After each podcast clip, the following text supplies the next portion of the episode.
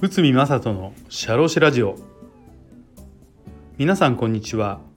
社会保険労務士の内海正人です。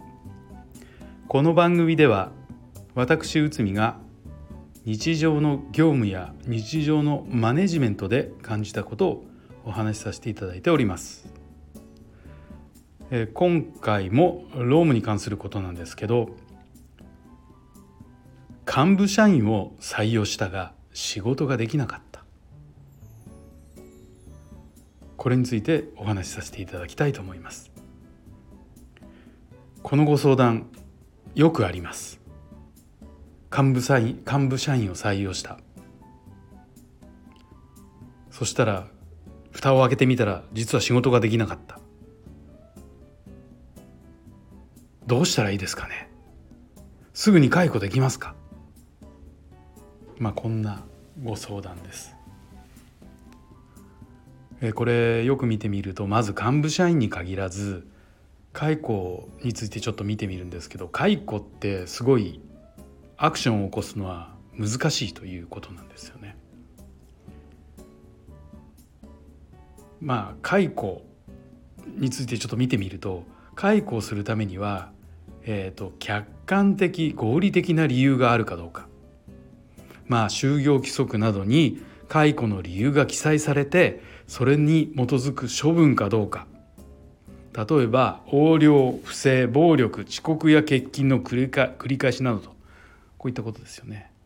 で2つ目に解雇に社会相当性があるかどうかということです。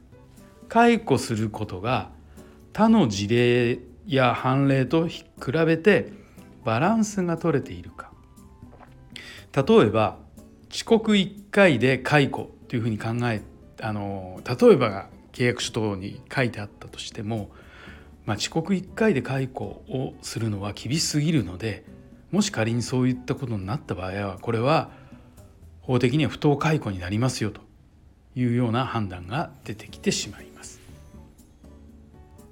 しかし社員側に原因のない解雇もあります。ではここから幹部社員の解雇について考えていきましょう。例えば海外の現地法人の業績不振で出向していた責任者の処遇についてですがこれは本人だけを問うことはできません。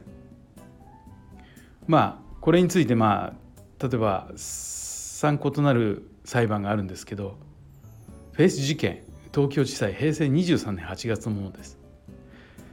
これは中国進出のために現地法人の社長をヘッドハンティングした社長という役職と高額な報酬が約束されました。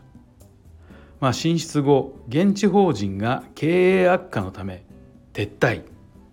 退職勧奨を実施したんですけど断られてしまったので解雇を実施と。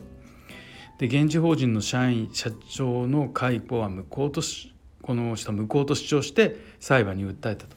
そして裁判所の判断なんですけどまあ高額な報酬が約束されている。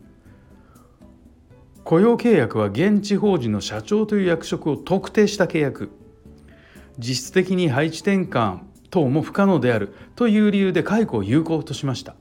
つまり本人に責任がなくても解雇が有効というふうになったんです。もちろんこれは幹部社員だったからです。一般社員だったらこの判決は出ないと考えられます。なぜなら一般社員は職種の特定された雇用契約でありません。配置転換の可能性があるからです。社員社内にとどまれる可能性が高いからです。でもう一つ事例として MK タクシー事件というのが東京地裁平成20年にありました。これはタクシーの運転手が免許を失効したので解雇したところまあこのタクシー運転手から訴えられましたということです。そして裁判所はまあ、えー、清掃職としての配置転換も可能として解雇を無効としました。このように幹部社員の解雇は一般社員の解雇とは違って他の業務に就くことが難しい。報酬とのバランスからも配置転換が厳しいという場合は比較的に比較的容易に解雇が認められるケースもありますと。ただし現実的には退職勧奨を粘り強く実施した後に退職勧奨に応じて退職するという流れになるでしょう。まあそれから幹部社員の解雇をスムーズに導くにはまあ雇用契約書に責任者としての採用それに見合った報酬が記載されていることが大前提となっております。それでダメだったら解雇やむなしだよねというロジックになっていくということになります。まあ現実的には先ほど申した通り退職勧奨を粘り強くやっていくというのが本当のところではないでしょうか。はい。幹部社員を採用したが仕事ができなかった。まあどうしたらいいのかというお話をさせていただきました。本日もお聴きいただきありがとうございました。